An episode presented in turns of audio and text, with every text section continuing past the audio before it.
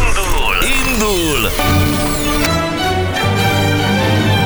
Indul a Hungary Machine! 8 óra lesz 4 perc múlva, és ö, a vonalban a Kriszti. Hello Kriszti, jó reggelt!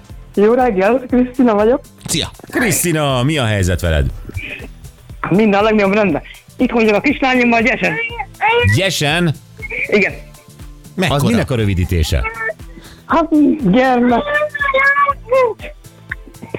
Gyermek. gyermek gondozási segély. Nagyon jó. Oké. Okay.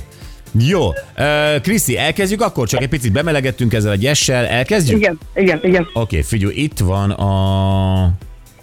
a dalszöveg. A lelked egy kincs gyermekem, hova bújtassalak? A lelked egy kincs félek, hogy összetöröm a fényedet. Mindjárt gondolkodunk, mindjárt. Jó, ez az egyik legszebb ö,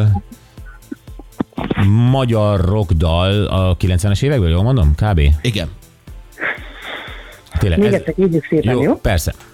A lelked egy kincs gyermekem, hova bújtassalak?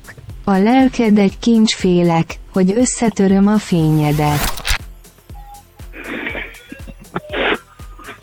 Té- milyen jó kis zajok vannak ott a háttérben, mint hogyha ilyen játékteremben laknátok. Igen.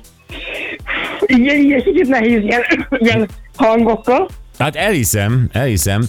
Na, szóval ez egy zenekar, ami nem létezik már, Bizony. és ez egy nagyon-nagyon szép dal, tehát ez euh, még a fanyalgók is azt mondják, hogy na ez igen. Még egyszer kérem szépen. Na jó, utoljára. Bejátszom is már. A lelked egy kincs gyermekem, hova bújtassalak? A lelked egy kincs félek, hogy összetöröm a fényedet.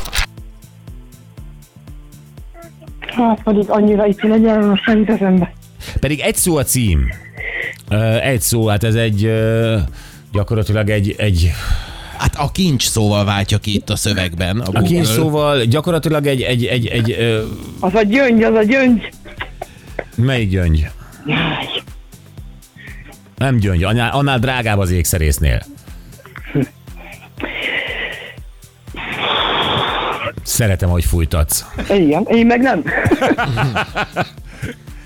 Na, most segítettem ezzel, ékszerész mondtam, drágább, mint a gyöngy, és egy szó, azt a mindenit. Hát igen.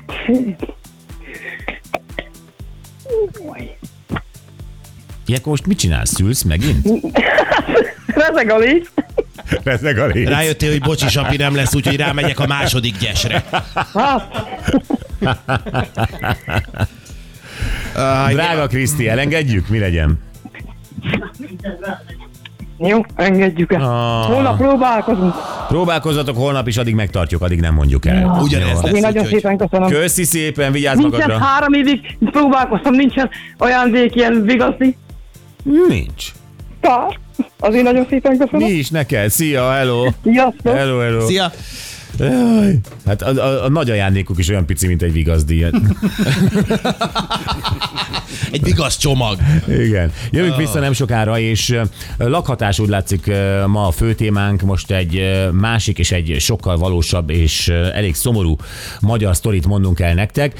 Ö, Arról kaptunk hírt, hogy ö, egy 58 éves ö, magyar közgazdász hölgy, Zsóka, olyan ö, kilátástalan helyzetbe került, az ő anyukája elhunyt, és hát ugye ő lakott ö, abban a lakásban, és az anyukája mm, kiderült később, Zsóka fiának egy ajándékozási szerződéssel átruházta a lakást. Hát ilyen esetben egyébként olyan nagy probléma nem szokott lenni, mert nyilván akkor Zsóka tudna ott tovább lakni, hogyha... Mint a gyermekének az anyja, így, Így így van. van. van. De nem teheti, mert a fia valamiért kilakoltatta, amit nem is teljesen értünk, a fiúk, fiúk külföldön, vagy a fia külföldön él. Na most ö, itt valamiféle jogi dolgot nem értünk, mert ugye ö, a, a, miután Zsóka ugye az elhunytnak a gyermeke, uh-huh. ezért neki van egy köteles része mindenféle ö, örökségből, vagy lenne, nem tudjuk pontosan, hogy most mi az erősebb, miért nem tud visszaköltözni, próbálta visszaköltözni.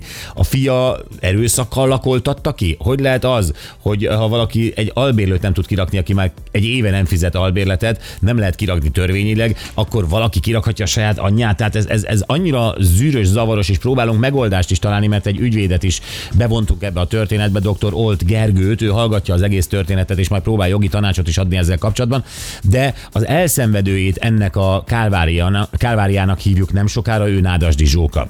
Jövünk vissza.